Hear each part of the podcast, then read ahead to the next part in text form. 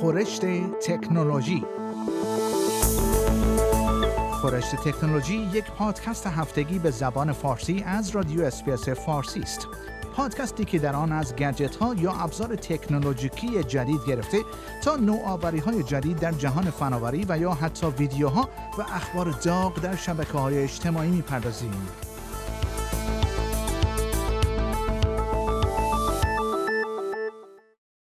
کاربران فیسبوک و اینستاگرام برای اولین بار این امکان را پیدا خواهند کرد تا بین این دو سکو یا به اصطلاح پلتفرم چت یا عکس و ویدیو ارسال کنند.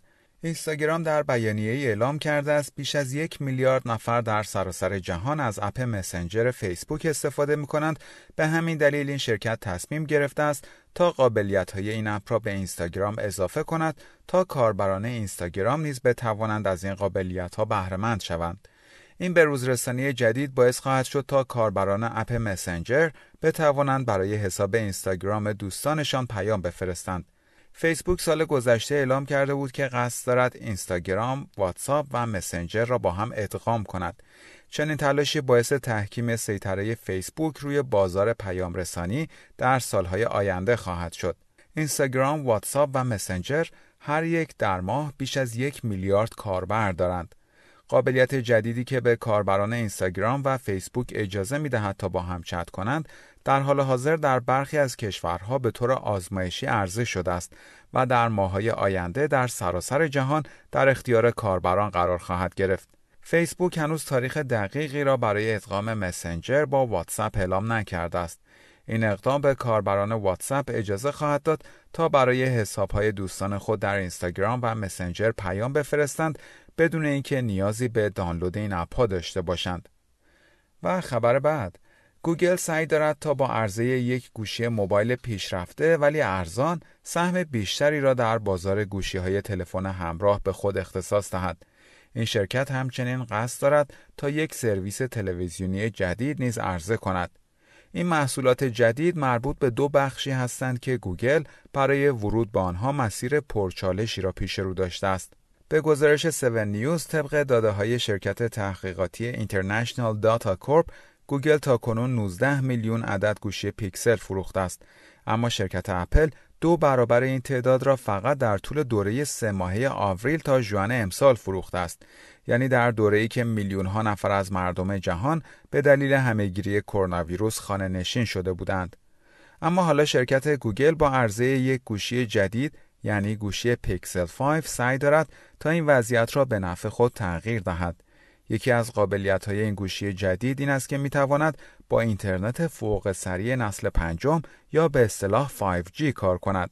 این در حالی است که شبکه های مربوط به این نوع اینترنت در بسیاری از نقاط جهان هنوز در دست احداث هستند. این گوشی جدید گوگل همچنین دوربینی با قابلیت های جدید از جمله گرفتن عکس های پورتره در نور کم و یک لنز زاویه باز یا wide angle خواهد داشت. طبق گزارش ها این گوشی جدید از روز 15 اکتبر در استرالیا عرضه خواهد شد. گوگل همچنین یک سرویس جدید با عنوان گوگل TV عرضه خواهد کرد که شامل یک نرم افزار تلویزیونی دیگر این شرکت یعنی اندروید TV نیز خواهد بود. و خبر بعد ازدحام شبکه مانع این می شود که میلیون ها استرالیایی بتوانند مازاد برقی را که از طریق پنل های خورشیدی تولید می کنند وارد شبکه برق کنند و بفروشند. ولی یک تکنولوژی جدید که می تواند این مانع را برطرف کند می تواند باعث افزایش درآمد خانوارهای استرالیایی از طریق فروش برق شود. به گزارش The Sydney Morning Herald آژانس انرژی های تجدیدپذیر استرالیا موسوم به ارینا در حال همکاری با اپراتورهای شبکه است تا یک تکنولوژی اینورتر هوشمند را روی حدود 600 خانه نصب کند تا بتوانند برق بیشتری را وارد شبکه کنند.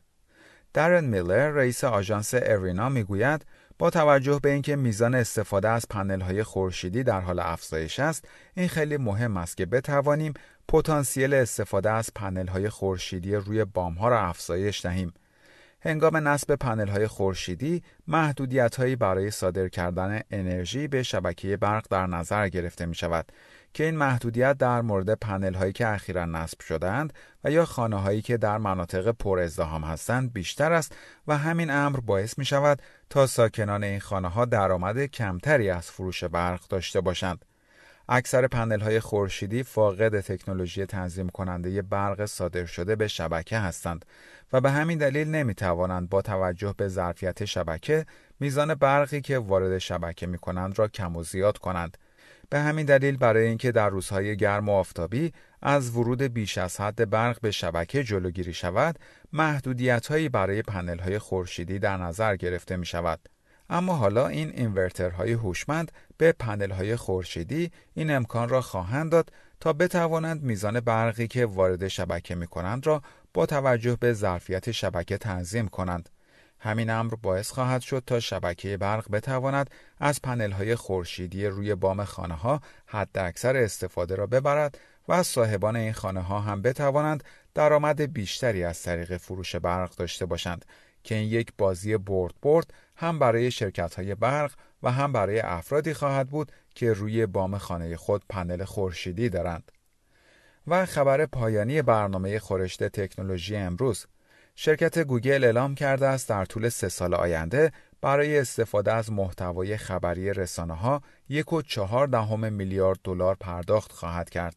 به گزارش ناین نیوز این شرکت اعلام کرده است در مورد یک برنامه مشارکت خبری با حدود دویست رسانه در کشورهای آلمان، برزیل، آرژانتین، کانادا، انگلیس و استرالیا به توافق رسیده است.